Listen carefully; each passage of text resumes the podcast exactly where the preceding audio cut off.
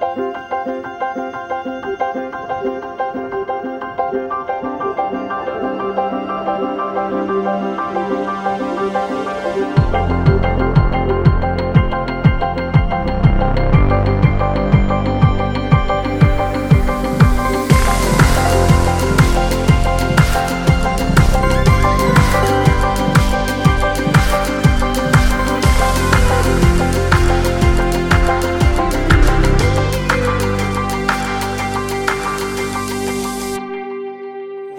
to Crossing the Bridge. It's right here that we have intimate conversations at the intersection of music and technology. We explore how artists and builders leverage tech to fund projects, forge their creative identities, and build community amongst their audiences. What is Tribly? Tribly is a rewards-based crowdfunding and e-commerce platform built for musicians and their fans. Our mission is to help artists earn more money and form stronger communities using emergent technology. You can learn more about Tribly at Tribly Music dot com.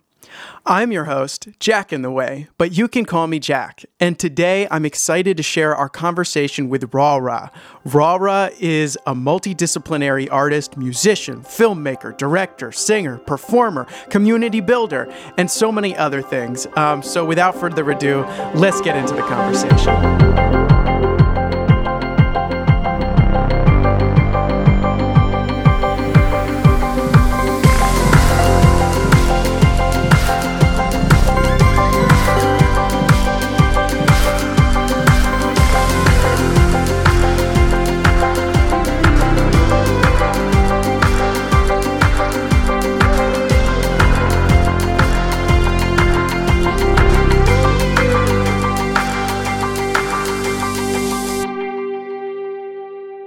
There's so many things we could talk about in this conversation. We have so much shared context, but I definitely have things like that I feel like I've never really gotten to talk to you about, just like as friends and as like collaborators and and just homies, um, that in the context of a podcast is just, yeah, is just like really, it's really nice to be in this context and like be able to ask you questions in a way where I might know some part of the answer because of conversations we've had, but it's also nice because I'm asking them in a fresh way because the people, someone listening, as in you listening right now, doesn't have the answer to it and, and gets to hear. So the first thing that I want to ask you is, from your standpoint right now, like today or this week or or maybe this month, could you describe what it is you do as a creator, whether that's like the title you have for yourself as a creator, or, you know, you don't have to label it if you don't want to, and just talk about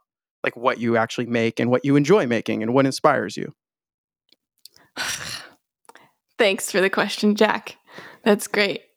Um, who am I as a creative right now? I'd say that the word that I've been gravitating towards is like a cre- I'm in my Creatrix era, and oh. I'm like accepting that era now because um, I just want to create all the time. I want to mm. create all the time, all the motherfucking time. And I want to say yes to all of the ideas in my head because a lot of the times mm. I have not said yes to mm. those ideas.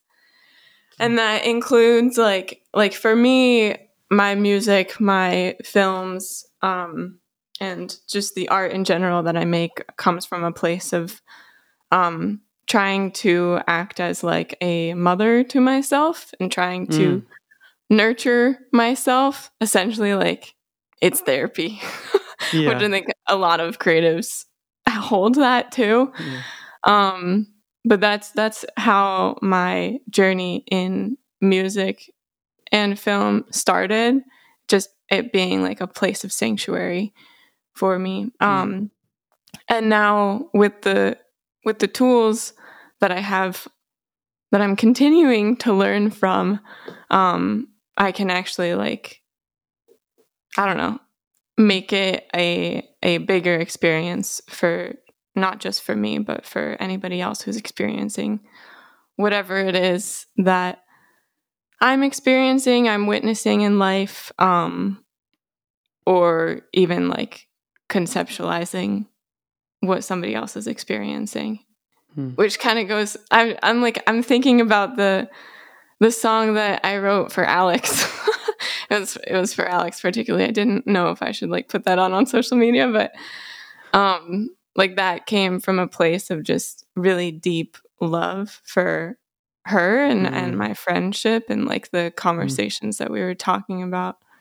The, the conversation that we had um, just about like hearts and mm-hmm. about our lives and perfection. And yeah, it felt really damn good to create something like that. And for me, when I do create, like the initial process, usually it's tears. Like I'm mm. bawling while I'm making stuff, particularly wow. music. Yeah. Um, I'm like crying at the uh, at the piano, and then we'll see where it goes from there, right? Like it, it might not yeah. be like a wow. you know, like yeah, a ballad yeah. song. It might it might end up being like a, a rager. Who knows? Yeah. Um. But that's the process that I'm that I am uncovering, and I think that's part of mm. like living as the creatrix. It's if mm. if the mission and goal is just to keep creating, and um also for me like collaborating is a huge part of creativity. mm. um and I feel like that's the that's the thing that I want to keep learning about too. um yeah. that's I don't know that's just a huge part of the process, so giving it away, creating it okay. as a sanctuary inside of yourself, and then giving it away to make it something different with somebody else. Hell yeah. Wow. Thank you for sharing that. I feel like I I I start with that question because of how difficult it is. And I think it it shows a lot about a person's creativity and how they answer that question. Um, so thank you so much for for just What's offering. What's yours? Offering. Mine? Am I allowed to ask that? Yeah, of course. It's a conversation. You know, it, you know, you're the guest, so so I'm not going to take up too much space, but especially if it Uh, helps the conversation. Well, the word that I've been using lately is hypercreator. That's been my, that's been the role that I've used just the last couple weeks. I was like, because for a while I was like digital creator and music maker, and it's like, it's not like that's wrong, but it's so long, and it's like, uh, I don't want to have to try to describe every single thing I do, because then I'm just continuing to like make more boxes. And the whole mm-hmm. point is to give myself something, a container that is almost boundless. So like a mm. boundless container. It's a bit of a paradox, but I think when it comes to artists, it's helpful to be able to like use those paradoxes as a way to like get at the truth of our artistry. And so for me, like I was inspired by like the hyperstructure um, article that uh, Jacob from Zora wrote about, and just mm. about like we need more hyperstructures. Like we've got a lot of base level great tools and things, but we need more things that aggregate and put those things together.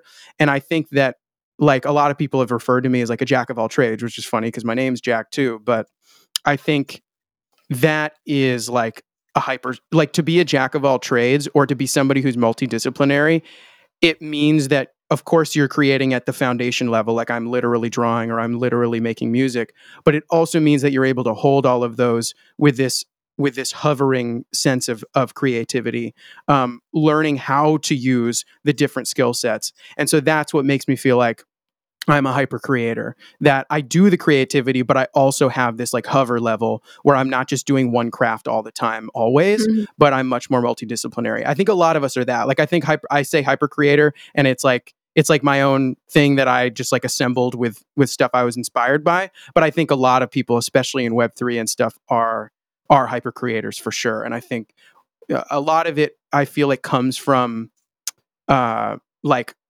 because a lot of us have had to be D I Y, like totally independent do-it-yourselfers.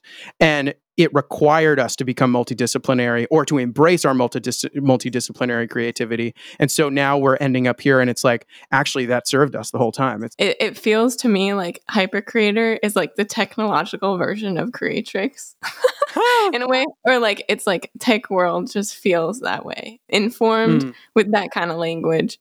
And Creatrix, in my mind, well, to talk about origin for like a hot second, since you were kind of curious about that. Yeah, um, please. I forget the book, and I want to find out what that is so I can ask one of my friends who, she's the one who taught, taught me about this concept. But there's this book that um, dissects like the lifespan of a woman Um, and it starts with, like, I don't remember the exact term, but like the first, like the embryo kind of thing. Well, that's mm-hmm. a, not the right term. Mm-hmm. And then it goes into like the seedling or something. Mm-hmm. And then it goes to Creatrix. And then it goes to like one other thing. And then the final stage is Sage. Ah. So it's like, it's, it's that part of the lifeline mm-hmm. right now. And I feel mm-hmm. like Creatrix also refers to like how you engage with the world. It's not only like your mm. abilities and like using your art inside of your brain. It's like, um, how do you deal with your emotions? Like, how do you speak with other people? Um, mm-hmm. how do you engage with the trees around you? Or, yes. um, it's, I think it's, it's not only using your creative talents, but it's seeing creativity all around you. Ah. Uh. Yeah. I see. Okay. Now yeah, I'm yeah. ready for the other Thank question. You for that clarification. You're talking about a spiritual archetype. Yeah. Really. Mm-hmm. It goes way beyond just like art. I see. I had mm-hmm. I had never heard Creatrix before, but wow. It reminds me of the triptychs that that I've been hearing of, the the maiden, mother, crone, as far maiden, as maiden, like, mother, uh, and crone. Maybe a femme triptych. Yeah. yeah. And then and then the masculine triptych of um Uh, I forget, youth, warrior, sage. And and when I oh. hear those, I'm like, it's really more of like, like maiden, youth, youth, maiden. Everybody has both. Then like mother, yeah. warrior, everybody has both. And then sage, crone, everybody has both. But mm-hmm. um, but yeah, it reminds me like, of that. How I said like, that's like the woman lifeline. It's it's the yeah. feminine lifeline. But like we have right. a life, lifetime, lifetime. Right. The feminine yeah, yeah. lifetime. Because we yeah. all have feminine within us. Yeah, that's cool. That's cool. Yeah. Could you talk about what led you, and you, you said that of some things maybe you came across, but what led you to, because you talked about sort of giving yourself the mother mother-like presence, like within yourself, and and, and especially in connection to your creativity. Um, I'd love to hear if you'd be willing to share kind of like, where that came from and what that transition was like, assuming it was a transition from whatever it was to before to what it is now. Damn, Jack, you're going deep. You're going deep. That's what we're here for. That's true. Um. Okay. Yeah. Well, okay. So, question is, mothering, how did it happen? What were you before? How did you get there? Okay. Yeah. And especially what the transition was like. Like, no need to give details that might not be helpful. We motherfucking but just... in it. Uh, I mean, like, for real. Ooh, um, sometimes you got to, like, preach the things a lot while you're mm. doing it, right? So mm-hmm. that, like, it becomes more more solidified inside sure. of your psyche and your body. Sure. Um, but, I mean, once upon a time. Once upon a time, I was a little girl, and um, I was understanding the generational traumas that were happening, that have happened in my family, um, and I didn't know how to handle that. So then I resorted to um, controlling my food and controlling... essentially hiding by hiding behind controlling my food. Mm. Um, and having that be a space where um, I am trying to understand the trauma that happened. Like mm-hmm. seeing trauma, I want to feel the pain. So let me do mm. it to myself. Mm. And um, since that time, that started in, I mean, I feel like it's a lifelong process, but um, more intensely started like in high school. And from when I arrived in college in my freshman year, that's when I decided like I have to get out of this mindset. And since college, which was two thousand fourteen, I think, or wait, two thousand, yeah, uh, thirteen or fourteen, I don't know. Um, mm. I was like, I started this healing journey of just trying to take care of that and move, move past the psyche of like hurting yourself. And I feel mm-hmm. like the opposite of mothering and nurturance is like taking out, like sucking, sucking the energy mm-hmm. out of you, right? Mm-hmm. So like that's mm-hmm. that's where I was sucking, mm-hmm. literally like keeping myself from having energy of some sort. Mm-hmm. Um, through food and through engaging with people, engaging with people and actually showing people who I am. Yeah.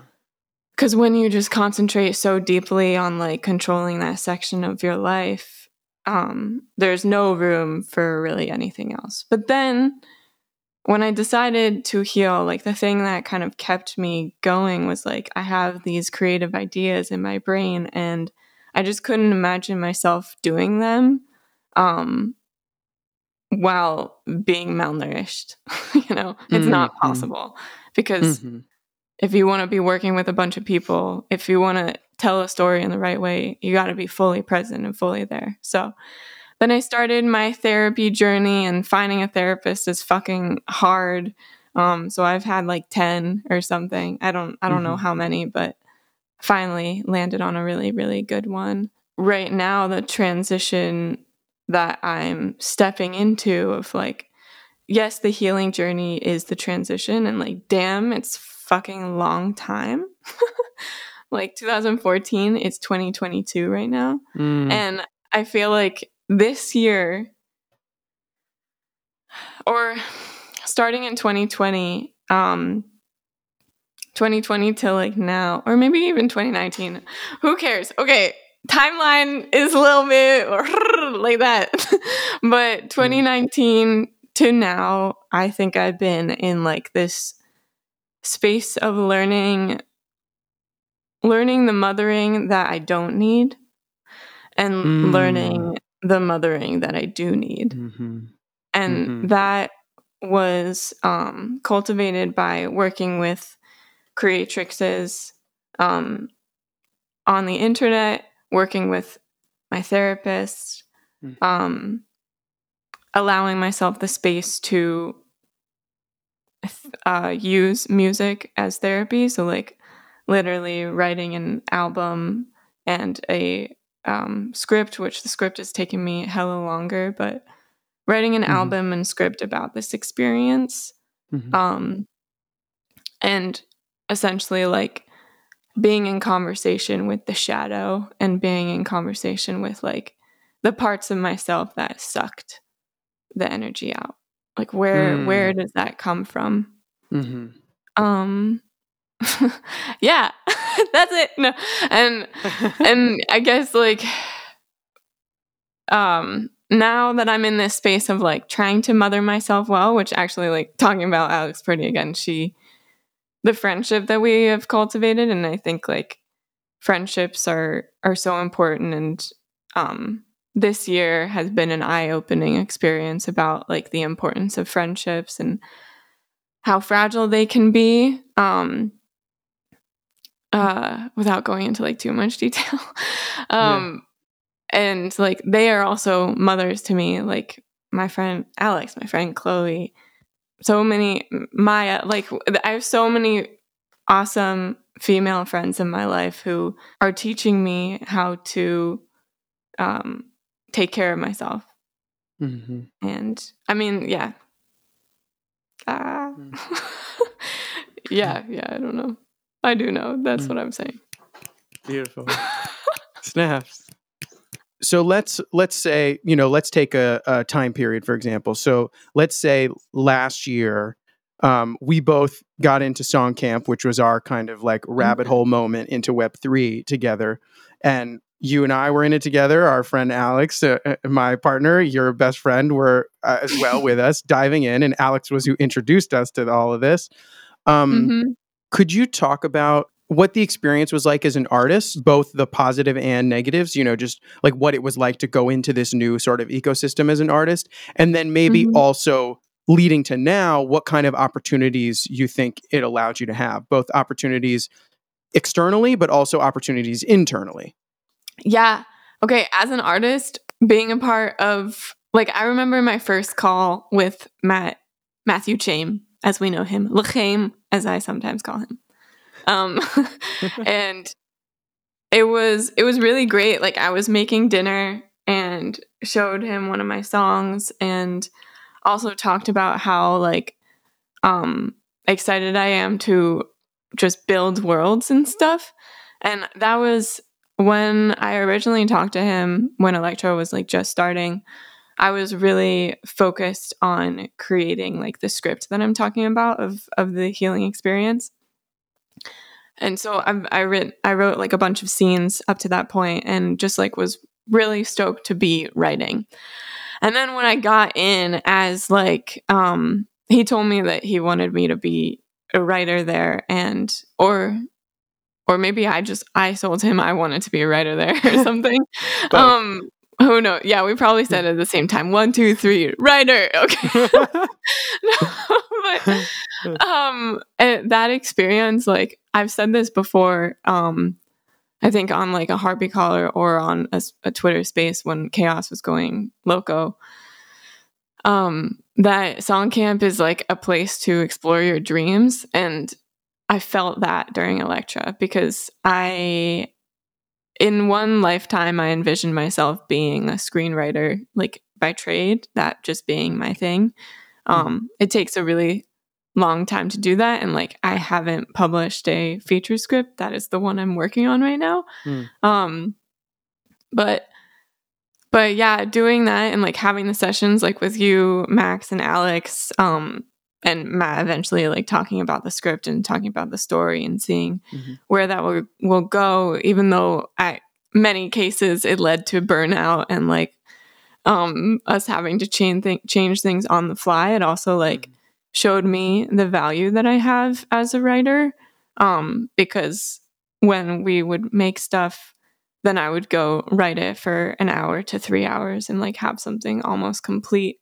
And that that's a really fucking nice feeling to um, just feel empowered in what you're doing. And, like, I felt like everybody trusted me when doing that. Um, and... that support, I feel like, made made me show up better as a collaborator, um, and also, like, just, I don't know, made me value myself more. Mm. So. Yeah, I mean, I definitely resonate with that, valuing yourself not just as a, yeah, certainly as a collaborator, but also, like, valuing the skill sets that you have to provide. It's like, I I feel like, you know, at first it was like, that's what Song Camp is. But then I realized, oh, this is just kind of like what the new internet is for creatives. Like, all of mm-hmm. these communities are interested in giving creatives the opportunity to see the skill sets they have and offer the skill sets. It may not be like an outright thing where communities are saying, this is what we're intending to do. Usually it's other stuff. But I feel like that's always what ends up happening. At least for me, it's always mm-hmm. been that. I'm like, oh, like, this skill that I didn't think was that valuable is actually super valuable. And it takes being part of a community and creating collectively to see that. And that's really cool to hear that you kind of had a, a similar experience as well. And that you got to do some of these things that you maybe weren't as close to as you thought before being part of, like, the Elektra camp and stuff. As far as your own individual career, like, after having, you know, been able to be part of these collective projects, what are some of the learnings that you were able to, that you feel able to bring back? How did it impact your individual independent career? How does being in Web three impact your individual independent career? You know what I'm saying? Oh my God, it's so much. I think it impacts a lot. While my relationship with Web three, with Web three, with Web three, with Web three, Web three, um, mm, no, I really don't want that to go anywhere. But, um, while I'm still trying to understand it, just, like, I'm environmentally um, and trying to really understand, like, what each person's intention is being in this space, um, what it's given me is, like, the opportunity to think big mm. uh, and really believe in, like, these big dreams, and, like, um, also just share things, share things. Okay, let me, let me like explain all of this. So I was fortunate enough to um, work very closely to the core team of Song Camp for Camp Chaos. And while there, I was able to see what it motherfucking takes to run something so big like that online. And I've had that experience like outside of Web three on film sets. Um, mm-hmm. And I, I owned a production company for a period of time, and like we created films and all of that. And um, that was a big experience of how how to work with like twenty-five to fifty people to one hundred people in mm-hmm. real life. Um, but it's interesting to be able to see how how similar that is in Web three, but right. also different. Mm. Um, and yeah, I don't know. For what I've taken, what I've taken from like the learnings of Song Camp and the learnings of Web three is like, I remember when I first entered this space, I was one, super skeptical, and mm-hmm. two, uh, many of the tweets that I saw from people who were like leaders in this space were like, you have to be a healed person to be in Web three, or like you have to be um, really aligned, like have very, very deeply connected to your core mission. Mm. And I think that by seeing those and ingesting those, like that has also impacted how I'm trying to move into the space and like um, work it into my own career. And for me, like the reason that I'm in this space is so that I can be able to um, like raise money for my friends so that we can make art together, you know? Yeah. yeah. Um, and that's like the, that's the big idea. That's it. Yeah. Yeah. yeah. And just get people to be along for the ride. And mm. I mean, th- how, how the big idea can expand in Web three is like, what if it's not just my friends in real life, even though like I have very tangible, like scripts that I want to film, Um, and like music videos that I want to film that work with said scripts and stuff. Um, I wonder, and this is, I think, where Web three steps in. It brings a sense of wonder of how can in real life cross with U R L, with virtual life. Mm-hmm. Um, mm-hmm. Are there people who would want to be a part of that creation? But what does it look like if somebody is like super far away? Mm-hmm. Um, like as you were talking, it was sort of like what was what was coming, like what was being visualized for me, and what I was imagining was was just like this free edition that you just put out. That was part of Song Camp's oh, yeah. present materials. But before adding it to that, like what it was just like as it was there. So to talk maybe a bit more tangibly, because I have to say that was super inspiring for me. I'm getting ready to do my album rollout, but I hadn't thought of like a free edition as a model for like just getting people involved in like, hey, this is what I have to offer. And like being willing to do something that's free, because it's so much more than just like, like monetizing everything, which the great thing about this new world, new internet, whatever we want to call it, is that there's a way to monetize everything. But because of that, maybe we have the freedom not to monetize everything as well. And mm-hmm. so I'm, you know, I know for sure I'm super inspired by by you doing that, and and definitely going to figure out how I can implement that and hopefully spread that so that artists feel the ability to like really make it their own. Um, but mm-hmm. could you talk about what inspired you to do that? Talk about, you know, of course, mm-hmm. your album that's coming up that you're working mm-hmm. on right now, any and all of that. Could you could you speak to that? Yes. Yeah. Thanks for asking. And also, I'm really excited for you to drop a free edition and also the non-free Thanks. edition so that you can continue to do the badass art that you do and Thanks. be funded by doing that um, or be supported monetarily yeah. with that. Um, but yeah, what, what I had been sitting on this piece, so like I made this piece in February of twenty twenty-two and mm. well, then chaos happened and, and that took over my life. so. Yeah, yeah. I didn't have time to like continue working on it. I considered putting it out during chaos, but I just didn't feel like it was the right time because I was like in a raw place. Mm-hmm. Um, the day that I put it out, I had a conversation with Rem Cycles on yeah. Twitter. Um, yeah. R E M, Rem. Yeah. And um, we were just like talking about our, our core missions and in life and stuff. And then I sent it to him and I was like, I have this feeling that I should put this out for free And when I put it out on, on Zora, like it, it's like an intuition thing too, right? Um, I just didn't, I guess I also like, since I've never put anything out um, as my own thing, like I've, I've been a part of the Song Camp mm. mints and the Song Camp releases on Zora and like on chaos dot build.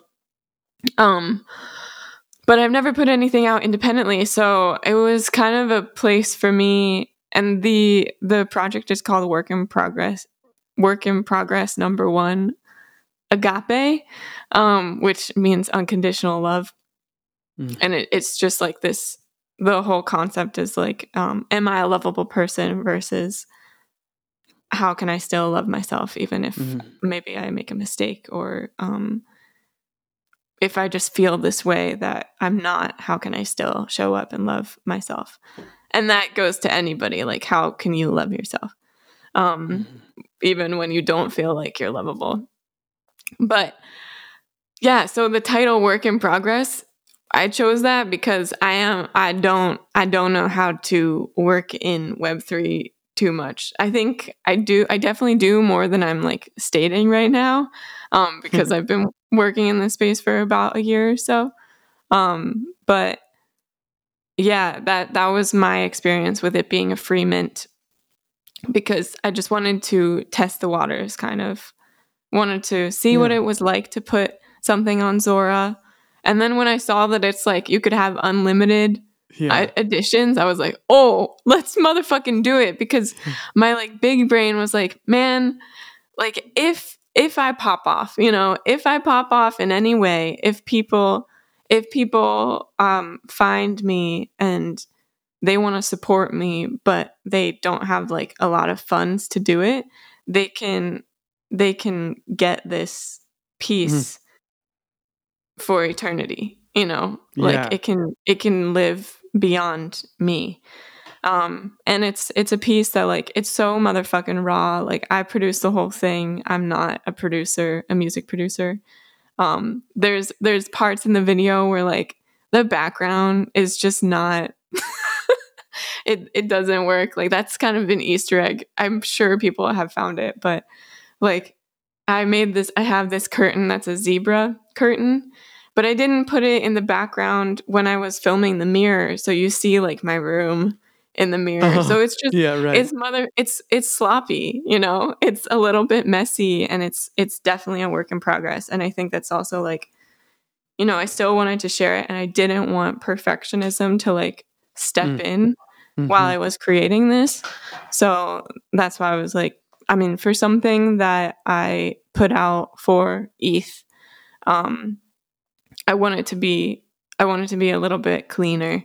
But for the things where I'm exploring and where I'm excited to share pieces of my creativity, like that's what intrigues me about putting things out for free.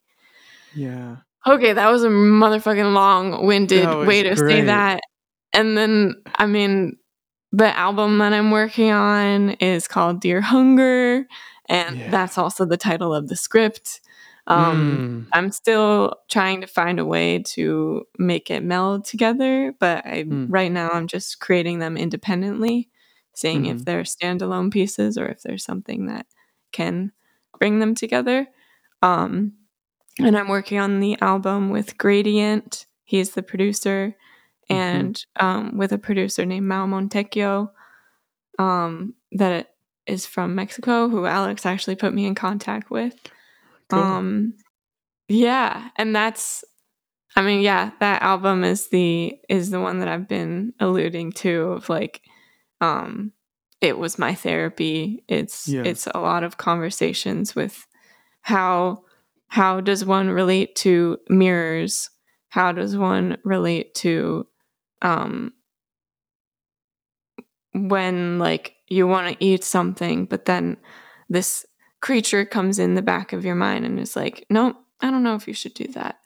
Um, mm. How does one relate to like grief and not being able to process it and instead like tell people, oh, I'm fine, you know? Mm. Um, so it, it dissects a lot of those things. And um, one song that I am still writing and really need to find like an accordion player for it. Um, it's a tango, and it's my one song right now that's in Spanish, and it's called El Miedo Se Enferma, which I'm going to be performing at your show a cappella. Yay! Yeah. Ah!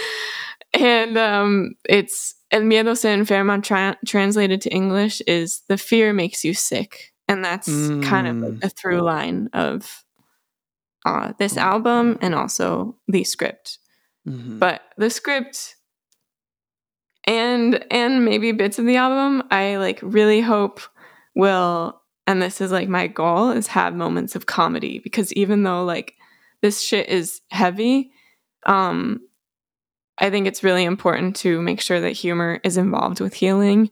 And mm-hmm. also like, I'm curious your thoughts on this too, but yeah. um, a large part of my healing process, and I think why it's kind of like going back a little bit because it feels like it relates, um, why like my healing process took so long, like twenty fourteen, twenty twenty-two, um, is because for a large part of my time, I like was hyper focused on my brain and on mm. myself.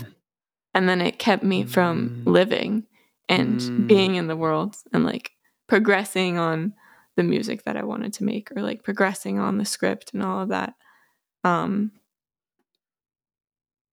yeah, but then a shift happens, and that's where life steps in. Mm-hmm. So.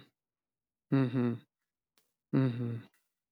Yeah, I, I, I've been meaning to tell you how much I absolutely adore the title Dear Hunger.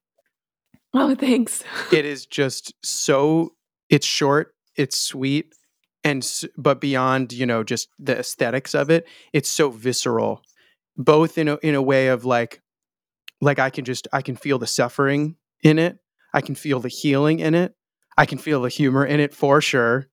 Um, and it's, it's just so amazing. I, I'm, I'm such a sucker for really, for titles that are just so poignant. And and yeah. that one is one of my favorites I think I've ever heard.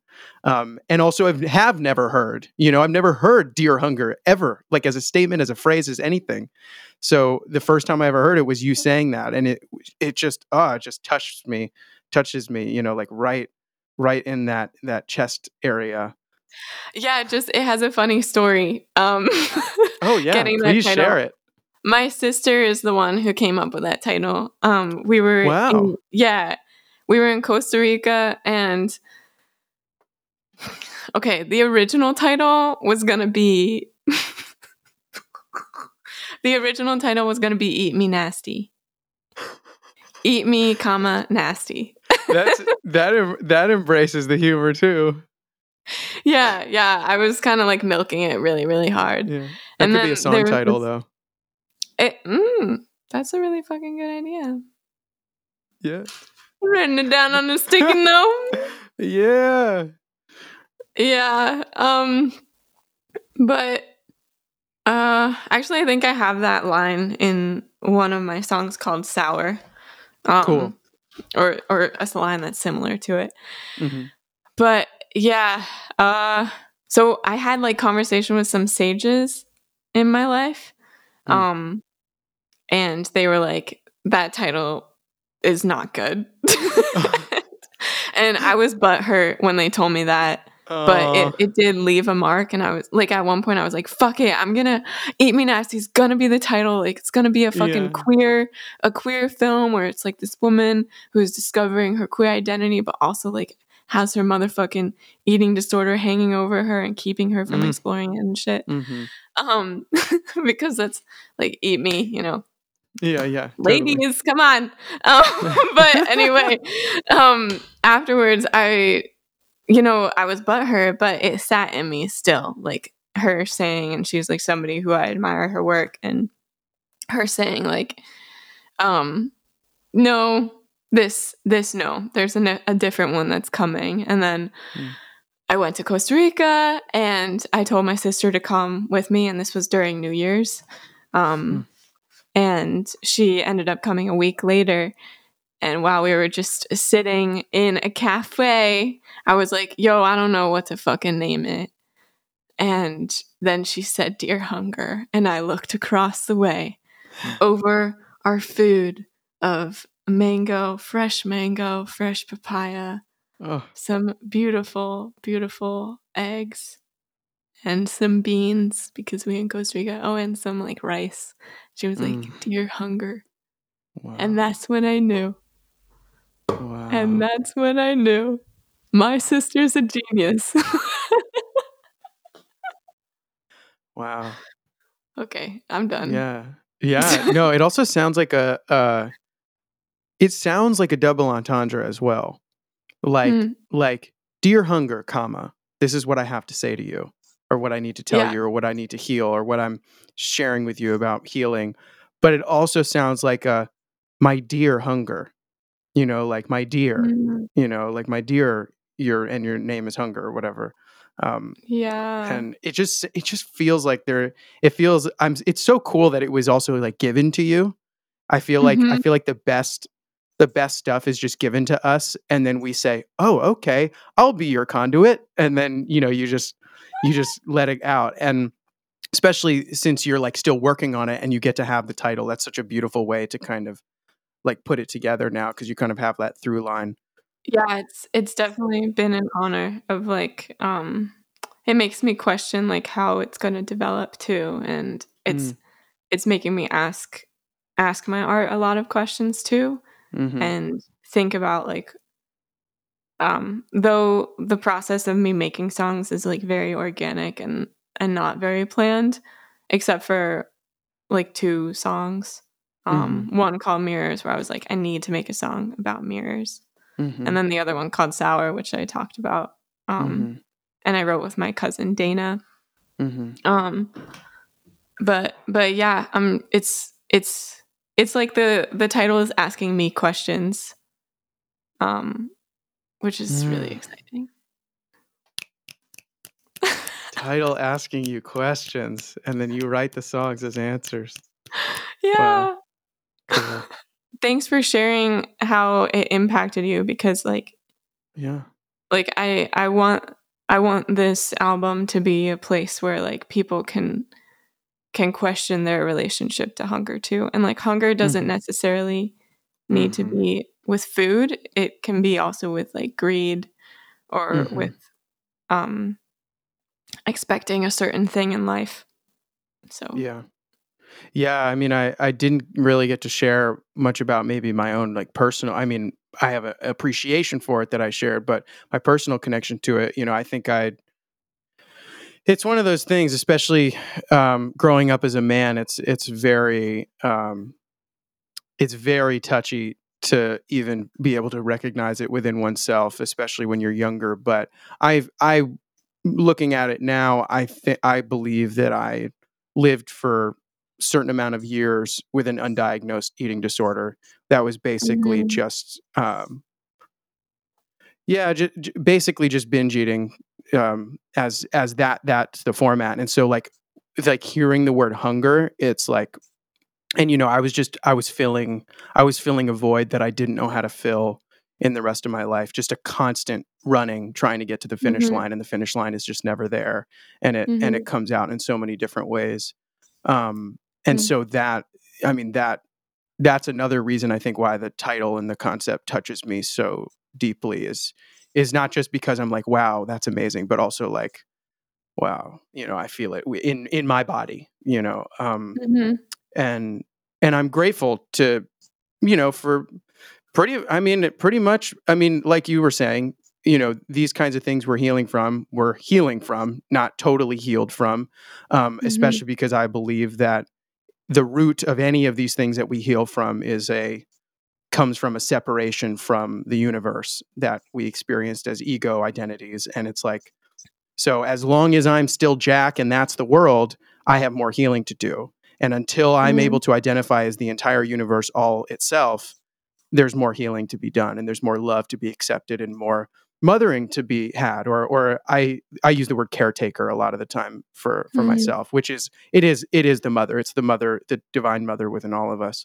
Um, so I really, really, resonate with with what you've been talking about and and the concepts and the way that you're approaching it, for sure, with with uh, with the acceptance of the suffering, acceptance of the healing, and awareness of the humor.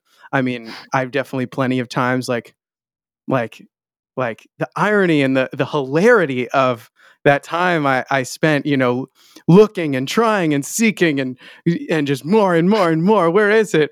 Oh, and like it was just it, it's hilarious because if I just turned around, you know, had that that shift as you were talking about, like if I just turned around in my mind, I would see that I was the source of the love I was looking for. And it's not, yeah. that's not, that's not just a platitude. It is, and it's for good reason, but it is a visceral, tangible experience.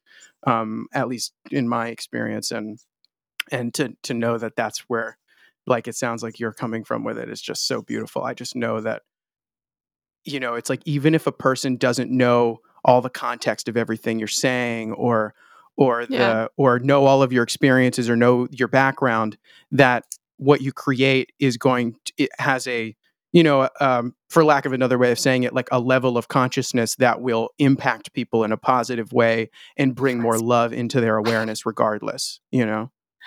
Yeah. Let's motherfucking hope, right? Oh, no, it's already happening. Like it just, right, right. it happened to me, you know, like right, right. it's, it's too late. It's too late. You can't even hope now. It's happening. Like it already is happening. Time so now, now it's, yeah, now it's just cherry on top now. Pack your bags. Time to go down. Can, time to go inward. Yeah, exactly. Let's ascend inward. um, yeah, but still like yeah. very much outward, because I think that's kind of yes. goes through this. Like, I want to make sure that though this, I guess the process of creating, whoa, what? The process of creating Dear Hunger, though it's like a bout of a lot, a lot of like inward shit and like, mm-hmm. that's hopefully what what it can be for people when they listen to it, um, or that is what it will be for people. Now I'm learning. Oh yeah, oh yeah. um, but the process of creating it is taking it outside of me, embracing the world around me, which I think mm-hmm. is is a part of also like the healing journey that I'm on. Like by mothering myself.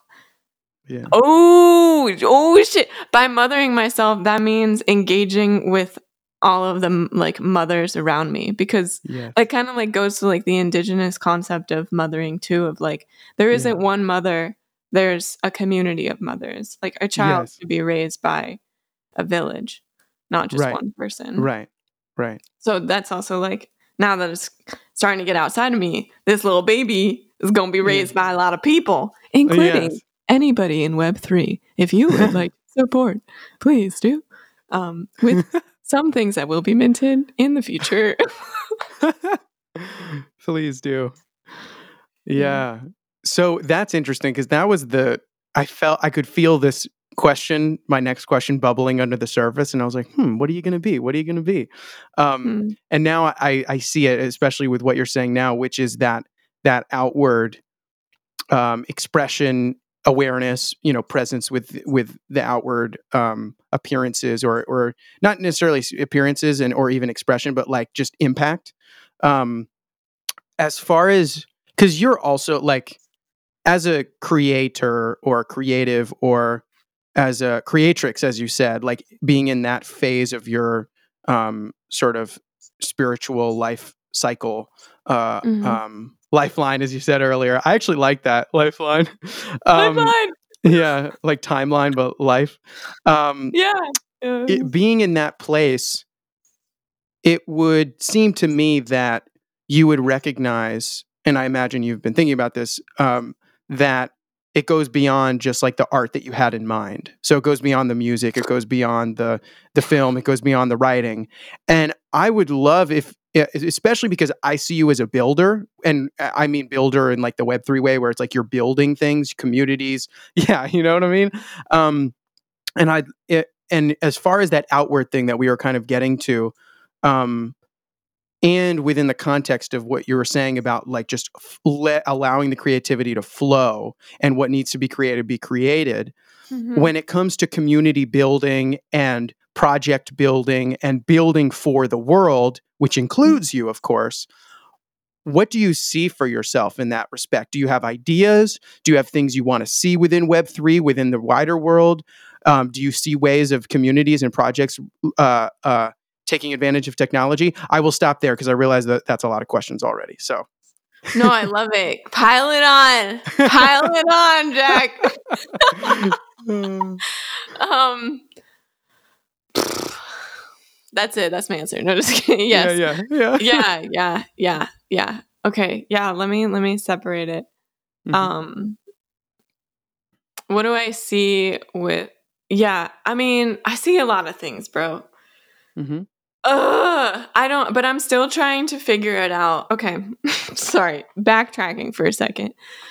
The production company that I started in two thousand sixteen, right when I finished college, was specifically a youth empowerment production company where we worked with youth in the community to um, teach them how to be on set, have them be with real film professionals um, who are our friends, and uh, teach them about different things like gender identity, consent, um, hmm. what else? Acting, like character building and stuff. Oh. And I, though I haven't like worked with youth since that time too much, I've I've dabbled in it a little bit of like um, engaging with, like there was this one workshop that I was a part of where um, I started talking about the term fame with a lot of kids, and they were like, I want to be, like, are you, they were asking me because I was a musician in a residency program. They were like, oh my God, are you famous? And I was like, I mean, like, no. but, but um, I feel like I can be famous in whatever way. Like to, to you right now, I am. And then I went around the room and like pretended to have a mic and asked like all of them, like, how are you famous? You know? And then some of them were like, I, oh, wow. I'm really good at cooking, you know? Or like, I love making videos on my phone, or like, I really love to sing. Um, mm. And it just, I don't know, youth are really fucking beautiful. Uh, yeah. And I come from a family of, my mom's a refugee, um, from Argentina. She works in human rights. My dad is in international development, and my sister's a social worker who works mm. with people who cross the border in the United States, but who get detained, specifically youth, which mm. is fucking messed up. It's a, there's a lot of messed up shit in the world.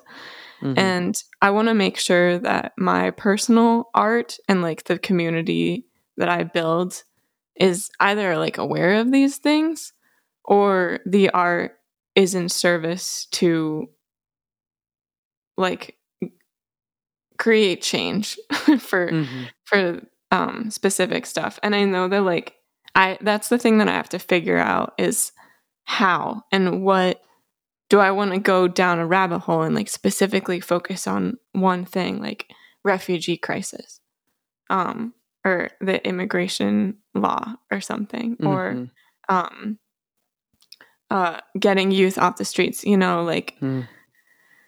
there's there's many different paths that I could take, and I think that's that's something that I still have to think about. And I mean, the through line with Dear Hunger is mental health, um, and I think that that's a that's an ageless topic, and um, unfortunately, like I see, I see, I see a lot of people in power who are old and who have mental health issues, and I like really wish that they would go on a healing journey.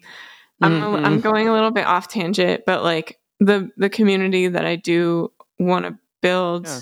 So when you think about your, you we we talked a lot about inward experiences, healing, mm-hmm. mental health, you know, creative creativity from an in, inside place. And when it comes to outward expression and what you want to see manifested in the world, whether that's you building it or you being part of building it or seeing mm. it being built, um, what comes to mind for you there? Oh, yeah. Um, I think creating I R L spaces to um, like empower people, and I don't know, like whether that be people who are living on the streets, um, or people like youth who who have this idea of like a life that they want to live, um, mm. or spaces that are dedicated to um, human connecting with human and human connecting with earth, so that we can take care of the earth and like take care of each other. Um, my, like my sister has this, she's, she's a fucking genius, but my sister has this idea, and I, I think about it a lot, and I don't, I don't know if it's like, I don't know. We both don't know if it's her life, her life mission to do. Um, mm. But like creating a building where there's like affordable housing for refugees and like a program so that they can be integrated into like American society, um, in a way where they're not oppressed, just like a really supportive place. Mm-hmm. And, um, how I see myself being a part of it, um, or just a part of healing this motherfucking world that we're on, because there's too much shit, um, is through Dear Hunger. Like, I hope that it can awaken people, um, mm. in a way where like they'll want to feel more connected to themselves, and then, um, feel more connected to life. And ideal dream too is that like anything that I create, um, when I put it out onto platforms in Web three, like have a percentage that directly goes to a cause that I believe in. And um, that's something that I I want to, I will likely incorporate it with the first mint that I have that is for mm. E T H.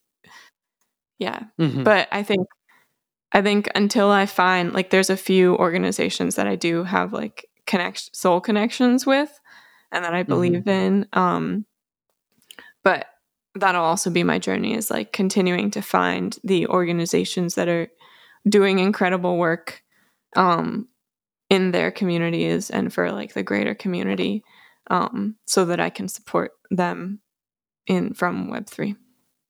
That was like a lot again. I mean, it's, it's all, it's all like, com- I, it's complicated because I still have to figure it out, you know? Um, How do I want to be a builder? Yeah.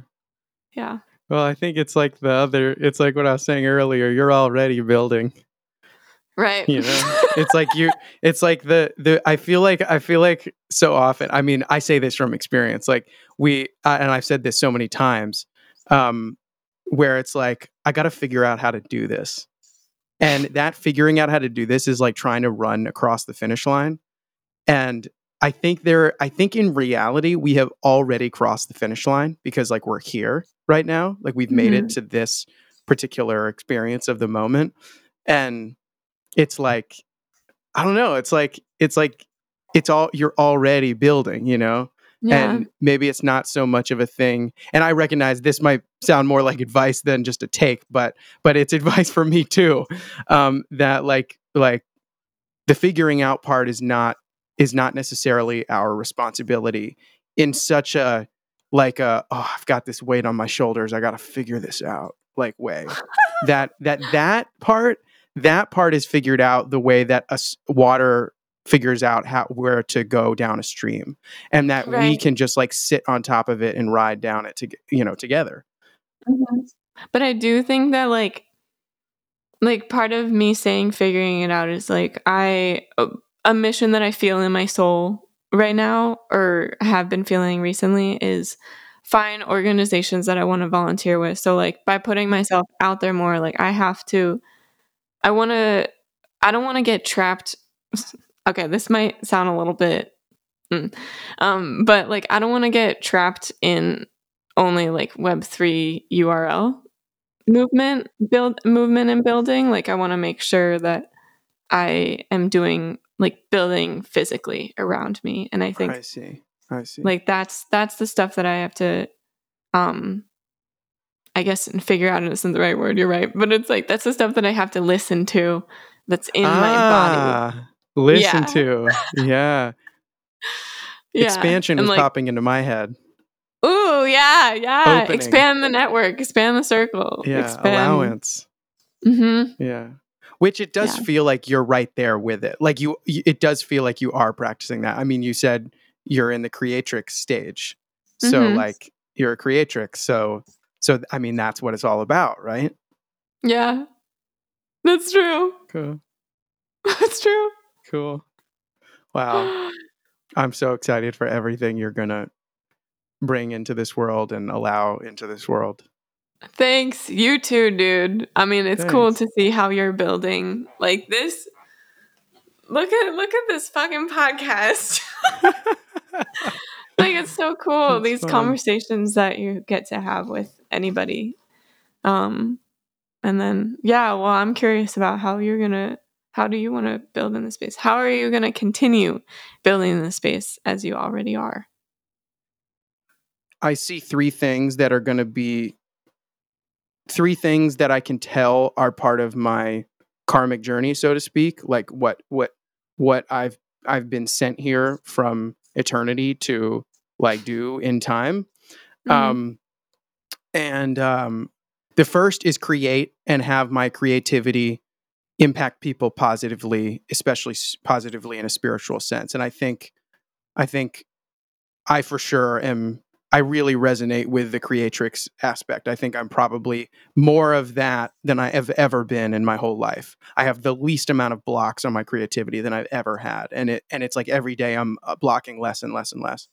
Um, so I think that's the first piece, which I think I'm, I, I really feel like I'm doing it a lot right now. Uh, but there are two other pieces. Um And I'm not exactly sure what the through line is going to be. It might be podcasting. I could see that happening.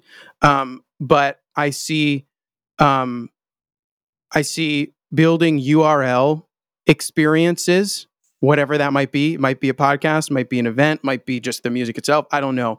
That that has a profound impact on like the level of consciousness of the population of humanity. That that it goes beyond just like my conversations with people, that it that it expands outward. I don't necessarily think that is going to nec- like necessarily mean like fame in the in the, you know, conventional sense, um, but maybe more like fame in the sense that when you were talking with those those youth, the you know the kids um, about about it, maybe more that sense where I'm just I feel passionate about it. I feel like, wow, this is like great, and I feel right in line, aligned, you know. Um, I think, I think Ikigai is, is a term I come back to if you've ever heard that. Um, yeah, Ikigai is like, it's, it's, I forget the terms exactly, but it's a, it's a image and it's a, it's a concept where there are like four, four circles and there's a Venn diagram and it's like what you can make money from, what you're passionate about, what you're good at, and what the world needs. And like, especially creatives, we're like, I have to be only what I'm passionate about. But Ikigai is when you're at the heart, the heart center of that. And that, that center part, it may not be that, like, it may not at first look like that dream you had is like, as like I had when I was fifteen, but mm-hmm. in reality, it is actually my dream. It's just, I couldn't articulate it at the time. And that Ikigai is that, mm-hmm. that centerpiece. And so I see that happening and I and me encouraging people to embrace that and recognize that actually everything you wanted as a kid is in that space, even though it doesn't seem like it right now. But it's actually the best way to make make potent your talents and skills and passions and everything. Um, so I see so I see that in a U R L way. But then then but that's the second piece. So the first piece is the creation itself, this and mm-hmm. healing. The second piece is the is the um um impact in a U R L sense. But then the third piece, which ultimately is like, if I had to do the triptych where it's like the the youth, the the warrior, and then the sage, the sage part is the I R L. Like, and I feel like it, it's weird to say this, but I feel like it's probably going to look something like me speaking in front of people. And I don't know what that's going to be, whether I'm like a fucking spiritual teacher or or uh, or or I mean, it's just me playing more shows or some yeah. mixture of that where I play music and talk about my spirituality all in one. That probably what what yes. it might end up being. And I like go on tour around and I just have like free shows or something. Damn, okay, that might actually be the thing. But but yeah, and and maybe a book. I don't know. I don't know what what I've only seen other people do it, so I don't know how it will look in this lifetime for this guy, Jack, mm-hmm. but it's going to result in that because I R L experiences, which for me have been playing shows, which we have a show this weekend, that mm-hmm. is like, not only is that my bread and butter, that's like where my creative like spark happened when I was mm-hmm. sixteen and I, or seventeen, and I performed for the first time. I came alive.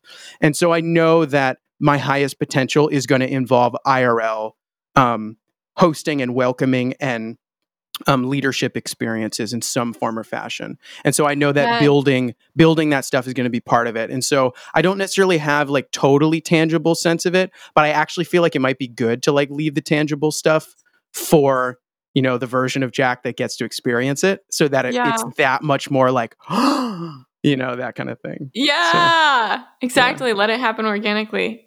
Yeah. Wow. Yeah. I wish you answered that first because I oh. feel like my answer wasn't exactly. Oh, go again. Go again. Let's hear it. Well, it just makes me think about like the question of like, when do you feel alive and how can that, mm, I don't know. Mm. I love the, what the icky, icky man, icky guy, icky, icky guy. guy, yeah, icky guy. It's so yeah. interesting. I need to look that mm. up. Um, but, uh, uh, creating like, like circles and a workshop around songwriting, songwriting that particularly is related to like being in conversation with your shadow. Um, I've, mm, I've mm-hmm. held a few workshops like that before, and like the mm. impact that it's had on the people has been really fucking cool. And it's also like when I do it, it feels so natural and it feels like it's not work at all. So, oh, wow. Yeah. Oh that, my goodness. That feels really good. And, oh my goodness. And like, I mean, it would be so cool to make something in person like that, which is also yeah. why like with Song Camp, I've always been like, let's fucking do a retreat. Mm-hmm. Um, because I want to, I want to host some I R L like workshops like that. Yeah. Yeah.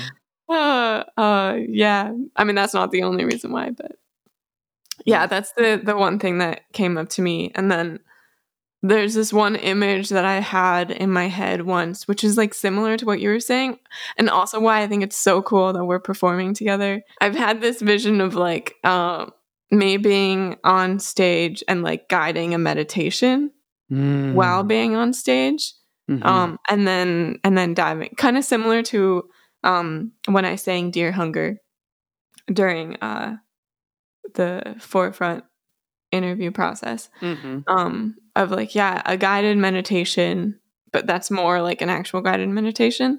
And then start like a, a set of songs that will hopefully like take people deeper into that meditative state. And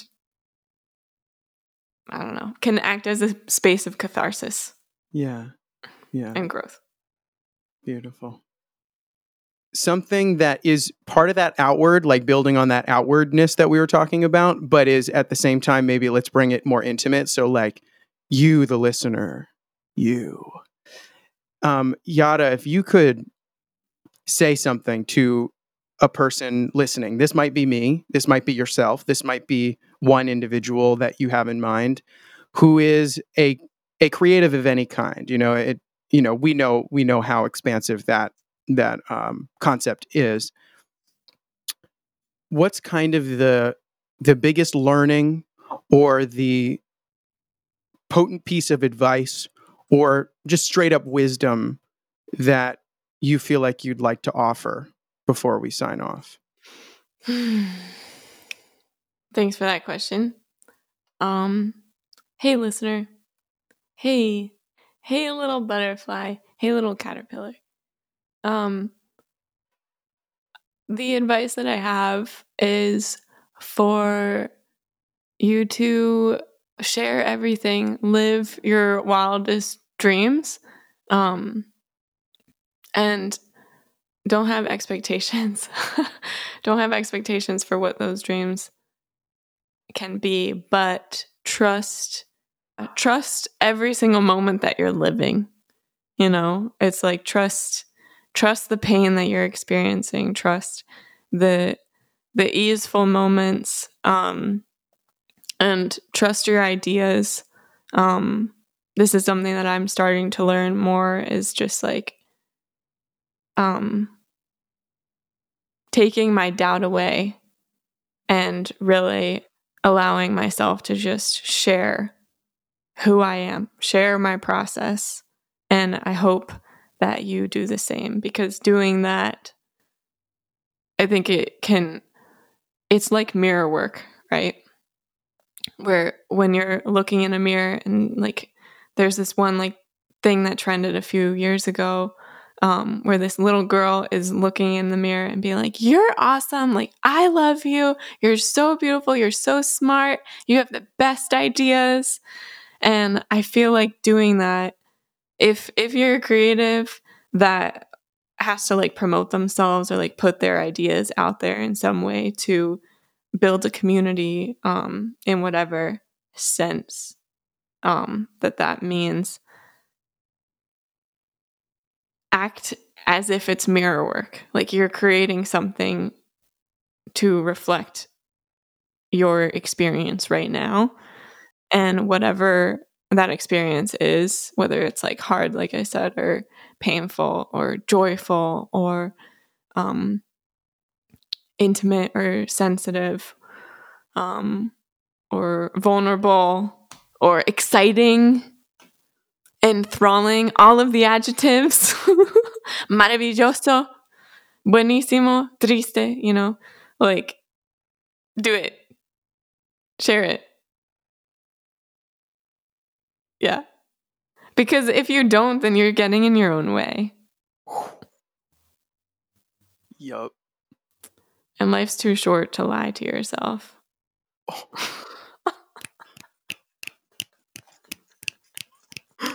That might go. Be my catchphrase. Life is too short to lie to yourself. Dang.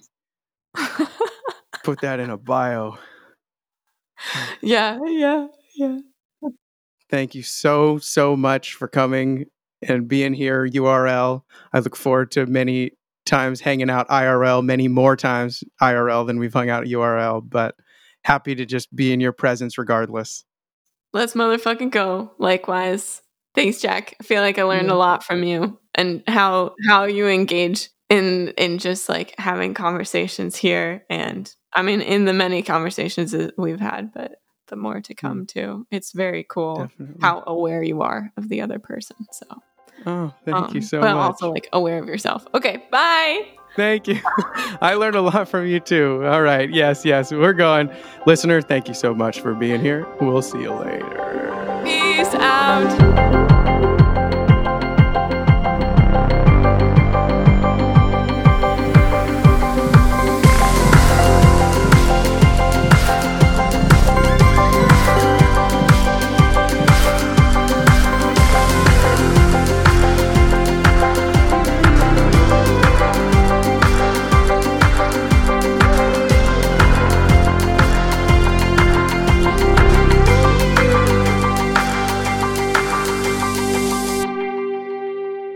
Hey there. All right. You made it to the end of the podcast. Thank you so much for listening, for your time, for your attention. We hope you really enjoyed it. And, you know, if you're interested at all in getting involved with Tribly in any way, especially if you're an artist interested in learning more about what it's like to release a collection in partnership with Tribly, or what it's like to utilize this technology, reach out to us. You can reach out to us anywhere. You can hop in our Discord. You can find us on our socials and shoot us a message. All right. Have a great day. Thanks so much. Peace.